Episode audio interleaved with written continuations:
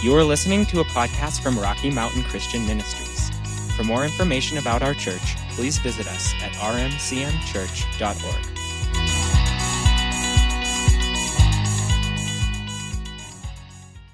All right, since Boyd and Annie started this over the last few weeks, we'll start out with a couple little smiles before we get into the word here. I have a lot sicker sense of humor than they do, so here we'll start with an easy one. So, my older aunts used to come and tease me at weddings, saying, Well, Sarah, do you think you'll be next? We settled this quickly when I started doing the same thing to them at funerals. Here's a good one. A husband looks at his wife in surprise and says, Wow, darling, you look all different and nice today. First of all, that's the wrong way to say that. Okay. Is that a new hairdo? The wife hisses from behind him. I'm over here, Arnold. Young man asks Siri, Siri, why am I still single? Siri says nothing but activates the front camera on his phone. Isn't that awful? okay, let's see. One more. Uh, well, maybe two more. What do you get when you cross a bunny and a Rottweiler? Just the bunny.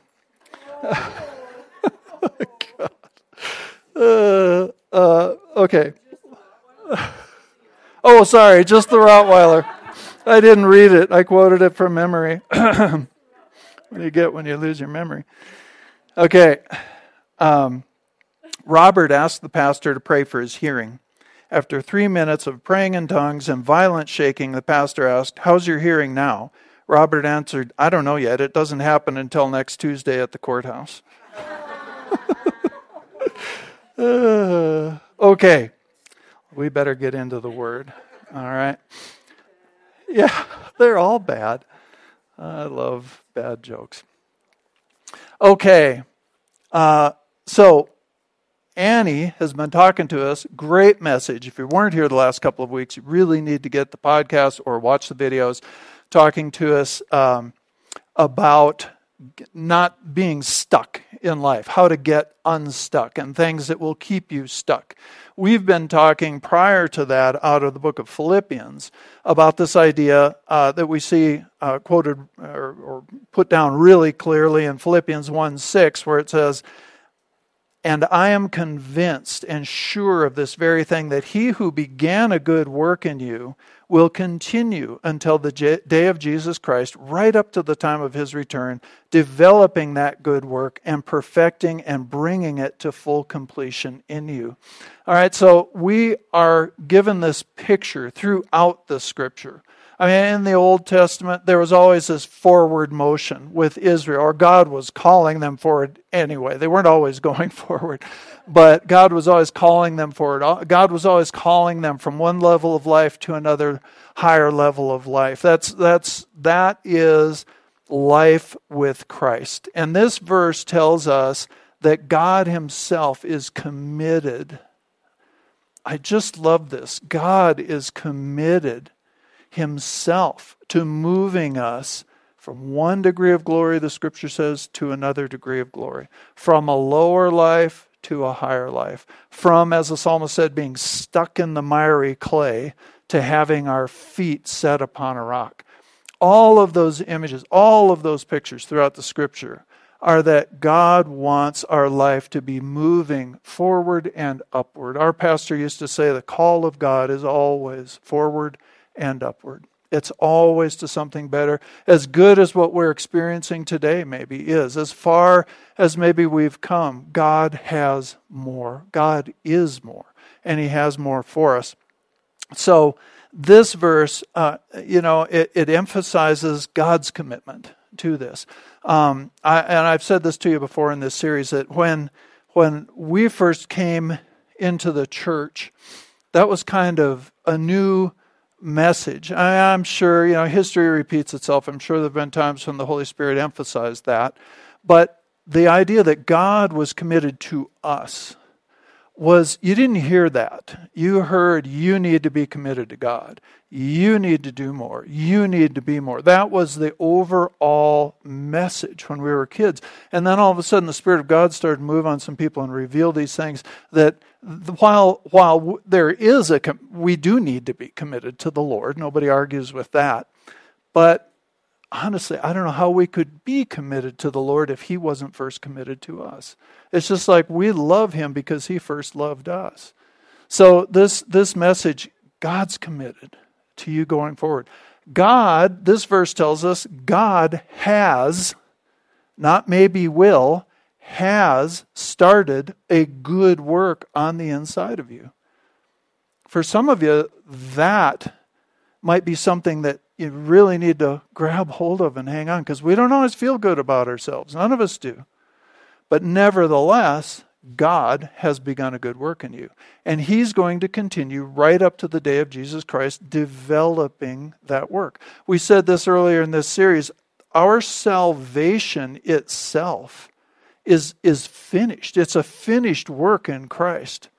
But that salvation's work in us, working itself from the inside in our spirit man through, out through our being into the way that we live and think and choose and all of that, that's a continuous work that'll, that will continue until we see Jesus face to face one way or another, however that happens to happen in, in our lives. So, so we've been, uh, we've been talking about that. And then the last verse we were on uh, with me was Philippians 2.12 that says, work out, cultivate, carry out to the goal and fully complete your own salvation with reverence and awe and trembling, self distrust, with serious caution, tenderness of conscience. You can tell us this is amplified, watchfulness against temptation, timidly shrinking from whatever might offend God and discredit his name.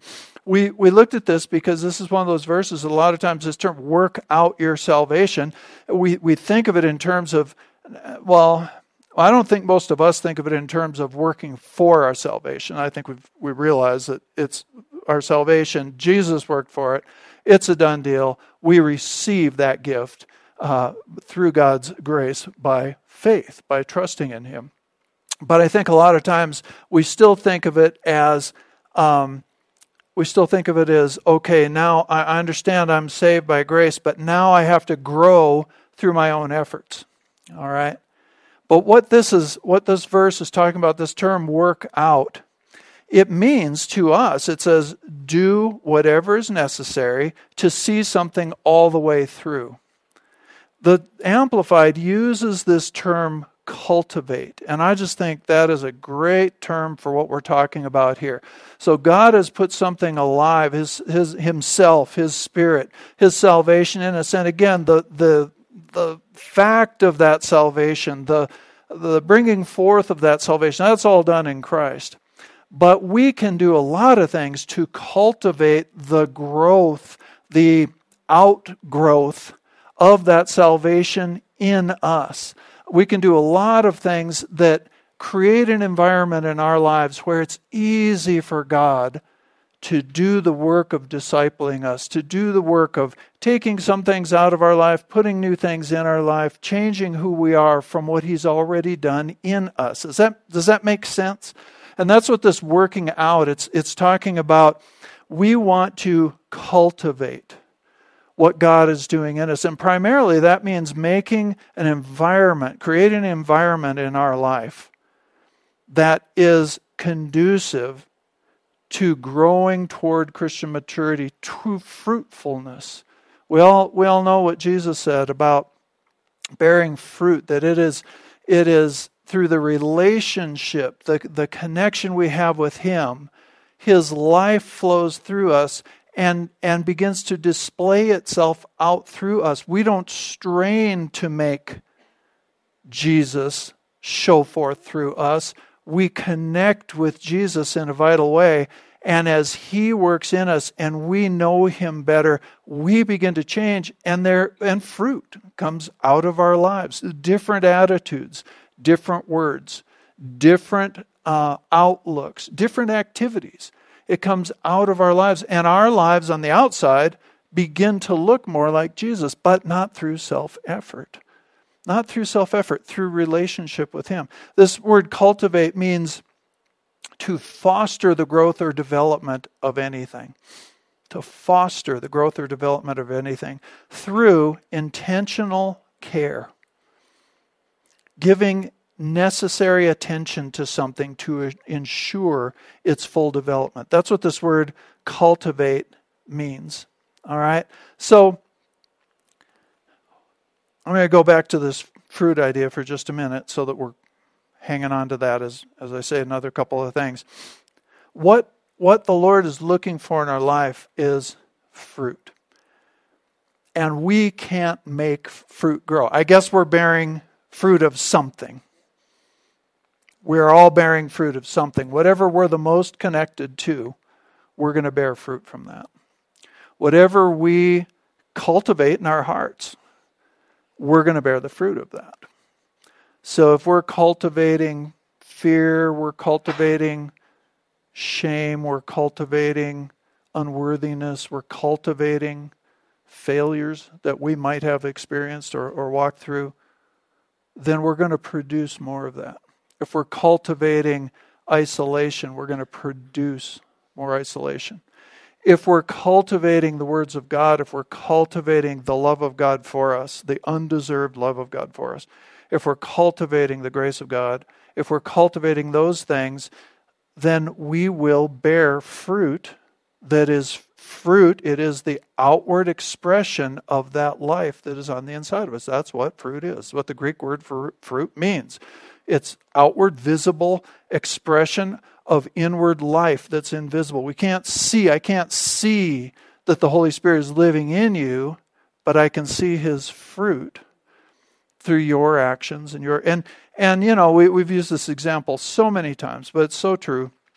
You go into any orchard or you go you know maybe you have fruit trees in your yard somewhere or something. You never at night you're not laying. I used to live actually i lived in a little it was a house that was created for uh, workers that would come in and, and pick fruits, totally surrounded by orchards over on Rogers Mesa uh, back when they had a lot of orchards over there.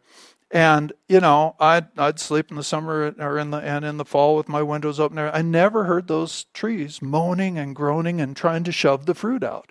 They just produced fruit because of who they were, who they were, what they were. They were apple trees, so they produced apples. They were different kinds of apple trees, so they produced different kinds of apples. What the life that was on the inside of them expressed itself in fruit. That's what the Lord is looking for in us, and that's what He is cultivating in us. But because we have a free will, we get to participate in that cultivation or we can hinder that cultivation, one or the other. But it's, but still, I just want to be trying to be careful with my wording that we don't hear. So you got to work harder. That's really not the point. You need if you if we need something, it's to connect better with Him, because His life will produce the fruit that He seeks, and honestly that we, that we seek, that we want to see in our lives, the changes, the transformation that we want to see in our lives. It comes through vital, living relationship with Jesus. And it's progressive and it doesn't happen overnight. I know there are things in all of our lives we wish would change instantly. Even when the Lord does come along and really miraculously change something in our hearts, and He does that sometimes, it still takes time for that to work itself out through everything in us. And what we want to do along this whole process is not as Annie was telling us, get stuck. We want to avoid getting stuck. And I, I just, I'll say it again. I think that message over the last two weeks was so essential for every one of us. You really, if you haven't listened to it, I, if you have listened to it, go listen to it three more times. Okay, it's uh, it's it's out there. You can connect to it on the website. All right. Um, healthy long term relationships don't just happen by accident. We're talking about a relationship with Jesus that produces something. And I need to move on from this point. But I was just thinking about this again. You, you look at, we just celebrated our 40th wedding anniversary a couple of weeks ago. We, yeah, isn't she amazing? Patient, woman. We went up, oh man, I don't have time to tell stories. We went up uh, that week. Was, this was not a this was not a 40th anniversary trip. It was just something we had planned and we had to do. Anyway, we went up to where I grew up, and she lived for a number of years up in North Dakota. Saw a few of my friends. There are only a few that still live there, but the the first guy that we met with uh, over in this other town, that was uh, when I hadn't seen him in 46 years or something. He has he's a drummer. He's been a drummer all his life. He's been involved in a lot of other things, but he's still a drummer and has this shop up there. And uh, we walked in there and we're admiring that. And he came out from the back and he walked up to Karen right away. He says, "My perception of you is you must be the most gracious, patient, wonderful woman in the world to put up with him for this long. So you know you're good friends when 46 years later you can say stuff like that. All right, so healthy long term relationships don't just develop on their own. We know this. You've got to put something into them. You got to put something into marriages, friendships, good work relationships, any kind of relationship. And I'll just give you this little list. I'm not going to talk about them, but you've got to give quality time. Same is true with our relationship with God. You've got to give quality time there has to be two way communication. You can't be afraid to share your heart openly with the Lord, and you can't be afraid to hear what He's going to say. There needs to be two way communication. You need to develop a listening ear. Got to be more willing to listen than to talk. Got to learn how to listen without just not hearing what's being said, but just waiting to, to put your part in. A listening ear. You've got to have an open heart, and that again is just, Lord, I know you have my best in mind. I know you do. You're so good. So, Lord, my heart is open to wherever you want to take it, even if that is difficult. Lord, I am, I am up for the transformation you bring. And then you have to have an interested heart, an inquisitive heart. It's okay to ask God questions. You, you got to wonder, you know, you got to want to know the person to have a good relationship, you've got to actually want to know that person. If you're in it just for what they can do for you, that's that's not a healthy relationship. That's never a healthy relationship. All right. Let me let me move on here. Okay. So we're go over to go ahead with me over to Philippians chapter 3 because again i'm trying to tie this all together i'm probably working harder at it than i need to um, in Philippians chapter 3, Paul wrote in verses 8 through 10, which we're not going to read this morning, uh, he talked about how he had decided that the, the one pursuit of his life would be knowing Christ. To know him intimately. He said he said to to know him and that such a powerful word in the Greek. It's intimate, it's personal, it's progressive.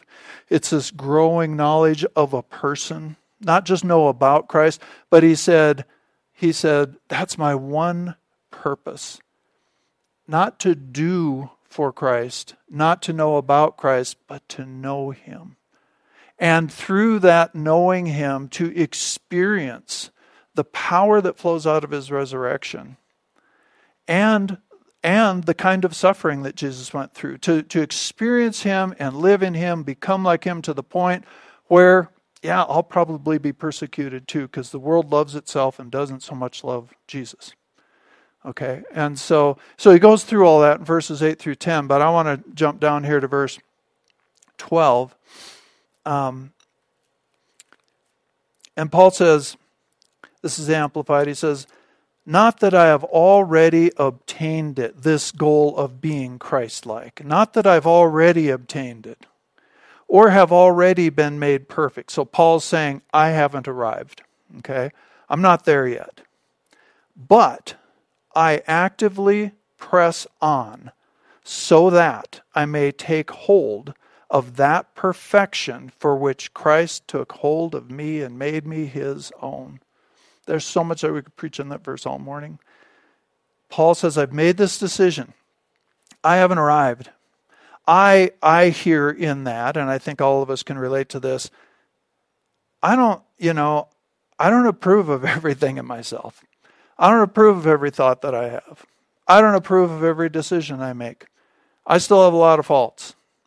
But what I've decided is Christ took hold of me for a reason. And I am going to press on. Again, this is this is really strong language in the Greek. It is a it is a chasing down, chasing something down to take possession of it. He says, I will press on to take hold. Some of your versions say apprehend. I love that, to apprehend. When we get, if we get apprehended, if a police officer apprehends somebody, that means they take possession of them, they take control of them. They put the cuffs on them and they put them in the car protecting their head, right? I mean, they, you know, and that's what Paul's saying about the purpose that Christ has for his life. The one thing I've decided, I'm not, I can, I can criticize myself all day long, but you know what?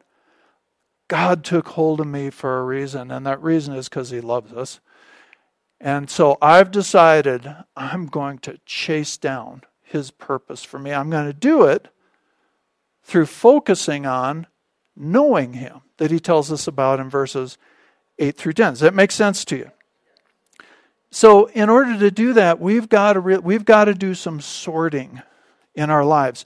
There, especially in this digital world that we live in, there are so many voices speaking to us. You know, I never like to think that we have it harder than some other generation. I doubt it. Honestly, it's just a different set of issues. But we do have a challenge that nobody in history has ever faced before this digital thing. Nobody's ever faced that. Nobody has ever had that much information in the palm of their hand to be accessed 24 7. Good information, bad information, a lot of bad information, a lot of good information a lot of just nothing information, honestly, if you look at it from the perspective of heaven.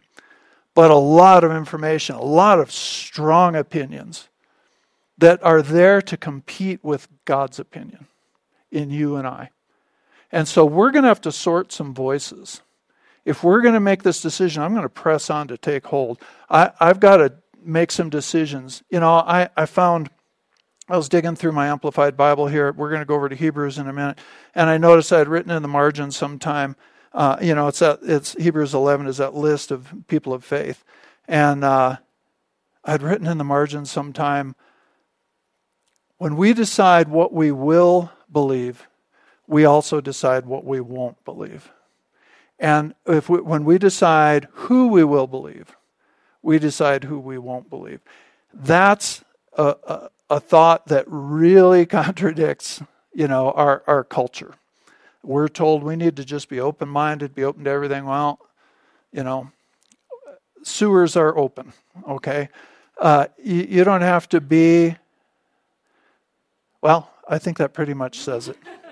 You need to be able, you've got to be able to sort some things because there are going to be so many things coming at every one of us from well meaning people many times that are not, they don't create an environment conducive to fruitfulness with, in Christ. They, they create an environment that's conducive to something, but not to Christ's purpose in us. So I think, you know, we can't afford to cultivate.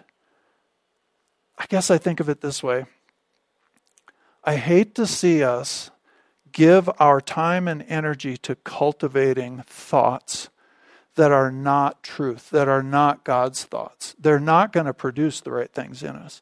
And it's real easy, whether it's through worry, whether it's just through uh, wanting to, you know, wanting to chew. on Just some people just love to chew on things. There's nothing wrong with that, but chew on the right stuff.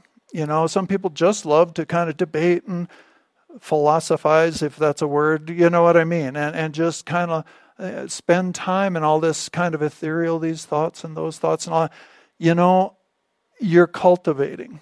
When we do that, we're essentially meditating, what the Bible calls meditating on something, on some truth, on, on some, many times not truth, and it's going to produce in our lives. So we only have so much time and so much energy and so much focus. And I just encourage you, if we're going to cultivate the right things in our heart. We're going to stay on this forward motion. We're going to see what God started in us fully develop. We're not going to get stuck. If we're going to be on that path, it's really important that we be thinking on the thoughts that are God's thoughts.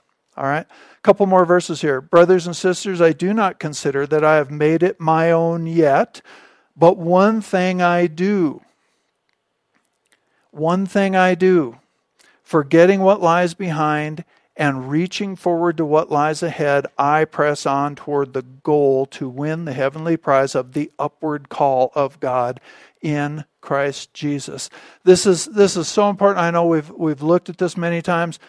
Paul says there's one thing I do, forgetting what's behind and pressing forward to what's ahead. Okay, that word and, that little word and, in the Greek, they're there, uh, like with many things, there are multiple words for the word that we would translate and in the Greek. This one couples two things together as one thing. It makes them, it makes forgetting what's behind and pressing forward to what's ahead one thing, one idea. There aren't two different things. Some days I forget what's behind, some days I move forward. No, what Paul's saying is you can't move forward without learning how to forget what's behind. And that doesn't mean, you know, I was thinking about this this morning, forgetting. Okay, well, I still remember stuff that I did and I can feel bad about it. Yeah, me too. I can I can think back, you know, through my whole life and I can think of things I did, things I said, things I was involved in, attitudes I carried that were completely godless. They weren't necessarily mean. Some of them were, but but it you know it wasn't necessarily that way but they were not god's ideas and god's thoughts. We tend to look back on our lives and we tend to either fall into deep regret which is one of the things annie laid out that'll hold us in place keep us stuck regret. Or we tend to build a time in life into something that it just wasn't you know, Karen said this the other day. She said, you know, these are the good days. And she, there was that old song, I mean, way older than us. It was, These Are the Good Old Days. It's true. 10, 12 years from now, no matter how hard it is, there's a good chance you'll look back on it, you'll remember the good things of these times, and you'll say, Those were good times. I can think back through my life, and I can. So, so we need to deal with the things that are regrettable we need to learn how to really receive the forgiveness of God. You don't forget that it happened or forget that you did it, but you do get free from, from it anchoring you because you receive His grace and His forgiveness and you, and you move on because all of us have those things in our lives. And as far as looking back, you know, I hear people, oh, you know, it's so terrible now. You know, I, w- I wish it was like it was in the 60s. And it's like, you know, I was there. yeah. It wasn't that good. I mean, I thought it was good at the time I was a kid. But I mean, it was like last summer in the 60s for several years. They're burning cities down all over the place. People were deeply addicted to psychedelics. People were, there were all kinds of, we were, we were getting more and more and more involved in Vietnam. I had brothers that went off, one to Vietnam, one in the Navy, but you know, I had brothers that went off to war during that time. And you know, you didn't have text, you didn't have you didn't have all this. You got a letter once in a while. You didn't know if they were alive or not. You know, and, and a lot of us felt that this isn't this isn't we we honor what they're doing, but is this really the war we should be fighting? You know, there was all that going on. People were mad. Very similar to what it's like today. And, and you know, oh, I wish it was like it was in the 70s. It wasn't that good. I was there. We used to have to sit in line for gasoline in the 70s. The last time I saw inflation like we're having now was in the 70s under Jimmy Carter, who I voted for. First person I voted for. Shows you where my brain was when I was 18 years old. You know why I voted for him? Because I believed he, he would work to legalize marijuana. That's where I was when I was eight. So God can transform people, He can transform lives. You know, can you imagine? I mean, talk about, I can look back at so many things in my life and think, you were so stupid. You know, it's like, so that was the big, deal to you? Yeah, it was. It was. My life revolved around it. My friends revolved around it. So if you're in that place today, I understand. But God has something better for you. Anyway, anyway, a lot of times we'll look back on a place in life and and I think the devil helps us do this. He'll sell us half truths. We all tend, I think, mostly, people psychologists say, we tend to remember the good and kind of forget the pain. And that's not a bad thing, I don't think, in our makeup. But a lot of times we look back on something, we think it's a, a lot better than it was. And if we stay in that place, then we just want to go back there instead of going forward. And that will definitely, it'll keep you stuck. It'll keep you from allowing God to, to just move you forward. You know, um, and this this isn't just about there there are things you know forgetting what's in the past. You know we got to let go of things in the past. This isn't just about sin or obvious sin either in our lives that you know uh, uh, certainly remembering our sin and, and feeling, continuing to feel oppressed about our sin when Jesus has shed his blood to forgive us and free us and move us on in life. I mean, certainly that can hold us, but you know, it can be there can be something in our life that's it's really a good thing. It's essentially a good thing, but we begin to idolize it, whether that's the past or something that's going on now. We have friends that have been tremendous music ministers uh, their whole life. But there was a period when they were young where they got so caught up in the music, even though it was Christian music, they began to idolize it to a point where God made them lay their instruments down and quit playing for I don't remember how long it was, a few years, a year, a year. And and they just had to lay it down because and to me that said a lot that they could perceive from God that something that God would use for blessing to many, many, many people, that was a good thing, it was a gift, it was a talent, was something they had. But they had idolized it. Whenever something becomes an idol in our heart, it, God can't use it. He can't, He's not going to give us something, even something He wants for us, when it has hold of our heart or is on the throne in our heart instead of Him. That's called having an idol in your heart. So they had to lay down those instruments for a year. Then they were able to pick them back up and begin to minister. They're still doing it today. They're still uh, ministering to people. They've written some incredible songs. They're just they the the the man in this couple just flows in psalming by the Holy Spirit. I mean, it's just, it's a beautiful, beautiful gift. But if they had not, if they just hung on to it the way it was and hadn't let God into that area of your life, they never would have gotten where He was trying to take. They couldn't have pressed forward if they held on to what they had at that time. There's a there's a statement. I don't remember who it was. I don't remember Michaela Well, I don't remember if it was Cortez or one of those guys. Okay, that came over uh, from Spain or Portugal or wherever uh, during that time of exploration, and, and he got here.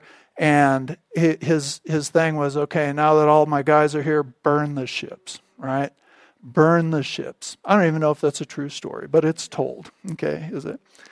Burn the ships. And the idea was we are not going back.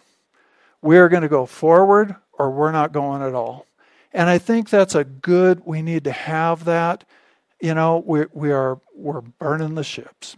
We are going to go forward in the Lord. It's what He wants for us. He Himself is committed to the development of what He started in us. So, on our part, if we want to cultivate that, one of the things we can do is say, you know what? Whatever's in my past, I'm leaving it behind. I'm leaving it behind. Um, man, I've got way too much. No, I don't. I've got 11 minutes. Awesome. Uh, so jump over to Hebrews chapter 11 with me, would you? Are you getting anything out of this? I'll say it one more time, then I'll shut up. You haven't listened to the last two weeks, to me, she made it so easy for me because this is where I was going, and she just put this thing in about not being stuck, did a great job of it. And you need to get that as a part of this whole thing we've been talking about for these last several weeks. Okay, I'm done. Um, Hebrews chapter 11. And, and we'll start in, in verse 13. You really have to read the whole chapter to pick this all up. But it's talking about people of faith and how they lived. And in verse 13, it says, These people, this is all these heroes of faith. Keep that in mind that we call them heroes of faith. They're listed in the Bible as examples of living by faith to us. And it comes down to verse 13. It says, These people all died controlled and sustained by their faith. I have a, I have a little note in my old Amplified Bible that says, Good job. Because that's what that is. That's what God's looking for. That we would go through our whole life controlled and sustained by our faith that we'd never quit we'd never give up we'd never let ourselves we all get stuck from time to time we'd never we'd do whatever it takes to get unstuck we would keep moving forward okay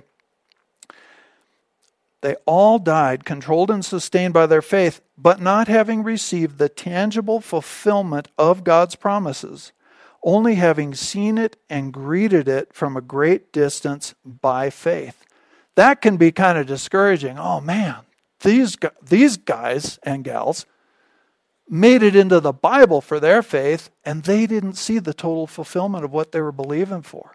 We can go, what hope do I have?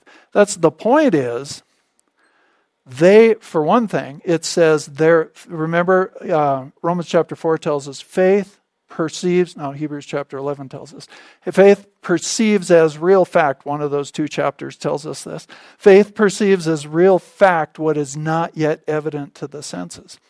They, it says they saw the fulfillment of the promise of God and they greeted it. They were excited about it. They were excited their whole life about the big picture of what what we know now was the coming of Christ and salvation and, and this kind of fellowship with God and living in His presence, opening up to the whole world. They were pulling on that their whole life. I believe with all my heart, the point, part of the point of this verse is what we are believing God for, we may only see partially. We may see some promises, we're going to see total fulfillment. Other promises, our role is to pull on it so the next generation can either receive it fully or pull on it for the next generation. God's pleased with this. Living your whole life. So that means we don't get discouraged when we don't see the fulfillment in the time we thought it should happen. Okay? And if we stop standing in faith, we stop reaching for what God shows us and saying, Yes, Lord, and, and through our faith and through our words and through our actions, pulling that thing from the heavenly reality to the, to the earthly reality. If we don't do that, then the next generation is going to be behind where God wants them. They're going to have to pull where we were supposed to pull so that the following generation can get. Does this make sense to you? That's a part. It's not all of it. Doesn't mean you're not going to see the fulfillment of any of God's promises. It just means you have a longer range goal than that in mind. What God wants to see is us not quitting, not stopping, not slowing down, just continuing to live by faith it says they greeted these promises from a great distance, all the while acknowledging and confessing that they were strangers and temporary residents on earth. The idea is there, I, I, you want to identify as something, identify as a stranger on earth. I'm, I'm part of a heavenly kingdom. My goals, my um, my priorities are set in a heavenly kingdom. I'm a stranger here. I'm only going to be here for a little while. This is not my home. Heaven is my home. We get that down in our heart. We can go through things because heaven isn't changing because I didn't get what I thought I wanted last week. You know, I mean, heaven doesn't change because of that. I, my real, real citizenship and my real priorities have to be, they have to be connected and listen, none of us feel that way all the time. Please don't misunderstand me. I'm just, this is just setting a goal for me. This is just setting a goal for me to continue to press in, to, to know the Lord better, and to, and to have that mindset that, you know what, I have a role in this generation. I'm going to do my best to fulfill it. But you know what? I may not see everything I'm hoping to see. I may not see that, but you know what? Because we're living by faith, maybe the next generation will. Or we got to move on. We got to move on. Um, Verse 14 Now those people who talk as they did show plainly that they are in search of a fatherland, their own country. Verse 15, we, we got to finish up on this. It says, If they had been thinking with homesick remembrance of that country from which they were emigrants, they would have found constant opportunity to return to it. That is an important verse for us. If we Paul said, forgetting what's behind and pressing forward to what's ahead. If we are constantly thinking of what used to be, the way we remember it, or Annie made a big, uh, real good point about if we're living in what ifs, what if I'd done that instead? What if I'd made this decision? You know, if I'd made this decision differently, then this would have happened, and that person would have done this, and this. You don't know any of that. And that's an open door. That that what if living. Because we can play this whole movie in our head. We can cast all the roles. We can we can see, you know, oh, if I'd just done this, then life would have worked like this. You don't know that. You can't know that. And I know it seems real, but you got to level with yourself. I don't know that. I don't know that it would have gone that way. And because I don't know that and and beyond that, it doesn't matter because you didn't do that. Or they didn't do that. If only they would have. You know what? Doesn't matter. They didn't. And God's big enough to deal with us right where we are today.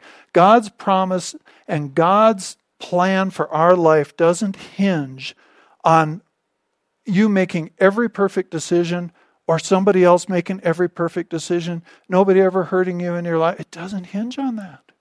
It hinges on His faithfulness and His commitment to bring it to pass in our life. The devil loves to use lies and half truths to get you to go back to a place in your life that God has already delivered you out of. That God has already taken you out of. Whether it was, I'm not just, again, not just sin. We can all recognize, yeah, God delivered me from that. Thank goodness I'd probably be dead. You know, I, I can definitely say that in my life.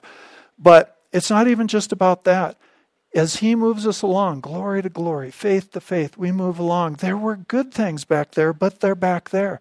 They might even be foundational. They're back there. They're good. But we can't go back to them. And if we keep looking back, the scripture says you will find constant opportunity to go back. That's not a God opportunity. It's that you'll look back. You know, when we came up here, uh, we came, I, I, worked at Believer Center, and Karen was involved as a volunteer at Believer Center. We'd been there for longer than this, but anyway, that, that last portion was nine years. And I say this, I'm just talking out my ear because I don't know what it's like there now. I think it was one of the best nine years that the church had, not because I was there, by the way. Maybe definitely in spite of that. But we had a great staff. We had there were great things going on in the church. There were great things happening, great congregation, great staff, you know, and, and we worked well together. and We had a really good time. There was a period in my life where I worked on the railroad over in Paonia, building railroad, not driving trains. And, uh, you know, we had a great crew. It was really fun working together. Well, those were all great experiences. And I, and I can tell you that after we came up here, we started doing what God called us to do. There were times where I'd think, boy, I'd love to go back and just work for Marshall. you know, that's just the truth. But I know that's not the way it works. And if I did go back, number one, I'd be walking away from what God called me to do. And number two, it wouldn't be the way it was. Things aren't the way they were. So that whole pull, I, I believe that's just an oh, if we if we live that way, we open an opportunity. You keep focusing back, you'll have an opportunity to go back to it, and it won't be what you think it what you think it was. And there's this this is a warning, you know, about the people of Israel, and we see them do it sometimes, don't we? We see them in the Old Testament. Oh man, in Egypt Nothing, about building bricks, nothing about building bricks without any straw, nothing about being slaves. Not, oh man, remember we'd sit around those pots that were full of meat. You know, we had we had everything in Egypt. No, they didn't. But we get to read the beginning of the story and you know, we have a different perspective on it. But this is true for every one of us. You've got to be really careful. The lure, let me just read a couple of these to you so we can be done. The lure of an unrealistic past can keep you from standing your ground today or pressing forward into God's divine plan for your life. The lure of an unrealistic past keep you from standing your ground or pressing forward. Okay? The devil will use fear of the unknown, what's out in front of you, to get you to stay where you are and not take steps of faith. Okay? Just a couple more thoughts and I, I am done. The Lord gave me this, and I just feel like it's important for us. So, what we do see through the scripture is when God would do something dynamic in their lives, He brought them across the Red Sea, when He brought them across the Jordan River, other things, He'd say, Build a memorial right here. Memorials, you know, this is Memorial Day weekend. What we what we do, the, the reality of Memorial Day, it's not a happy holiday. It's a thankful holiday. It's something that we uh, look back and we, we remember to be grateful for those who have given their lives for this country. Okay? Grateful for those who have given their lives so we can meet together like this, so that we have lights on, so that, you know, whatever. It's a memorial, it's a remembering time. We are to have memorials. But those memorials need to be built about something God showed you about who He is, something uh, He set you free from, something He took you to, something God did. We're not to just build memorials around uh, things in the past that we think were better. We're not to build memorials around um, regrets. You can build a memorial around your regrets. You can build a memorial around your grief. You can build. Annie gave us a great list. I, I got some of it. She was going kind of fast. Um, I guess it's not right here, but she gave us a really great list of, of things that we can uh, we can memorialize. The term I'm using today. We can. She talked about how grief, regret, shame, um, love of drama. That was a good one. All things that can keep us stuck. She had six or seven of them, eight of them. I don't know, but uh, you can go back and get that teaching if you know if you haven't if you didn't know that. Um, but anyway, those are all things we can build memorials. We just have to be careful what we memorialize. You know, our time at Believer Center was foundational for everything else we're going to do in our life. So I love it. I appreciate it. I stay connected to it. I appreciate it. I thank God for it. But I'm not going back to it. I'm using it as a launching pad. So so it just let me just read the statement to you and, and we'll be done. As believers, we should only make memorials around things that God is, around things that God does, or around things that He reveals to us. Not around things in our past that were not of God, not around failures, not around what ifs, not around any of that stuff. It's so easy to do with regrets and failures. You know? And, and when we do that, we're just we're identifying with who we were then, and we're kind of diminishing what God has done since. Does this make sense to you? All right, let's let's give it up and uh, stand up this morning, and we'll pray together. Thank you, Lord. Thank you, Father. Thank you, Lord. Lord, this has been so strong in my heart over these last several weeks, really. But Father, I, I just I thank you that in you we are there is always more there is always better. There's you, you do call us to go from one degree of glory, which is good, to the next degree of glory, which is even better. Jesus, you said you came to give us an abundant life. And Lord, I, I just thank you that you are so faithful and so committed to finishing that work that you've started in us. And Lord, as we stand here with one another this morning, we know one another in so many ways. And Father, we just choose, like your word says, we're not going to look at each other just after the flesh. We're not going to look just at, and we're, we're not going to spend time dwelling on one another's inadequacies and faults and all that. We all have them. But Father, instead, we're going to look at what you're doing in each one and celebrate what you're doing in each one. We love the growth that you bring, we love the transformation that you bring. And Lord, I, I thank you and I look forward, Lord, to what you'll do in the future with every one of us as these this salvation that's inside of us develops and produces more and more fruit for you, Lord. We thank you for that this morning.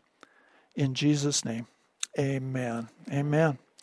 All right, we will say it on the count of three that Jesus is Lord over the Gunnison Basin and the world. And you guys go out there and be the church. Be careful this weekend. A lot of wild people on the road. And uh, never mind, I'm not going to say that. One, two, three. Jesus is Lord over the Gunnison Basin and the world. Amen.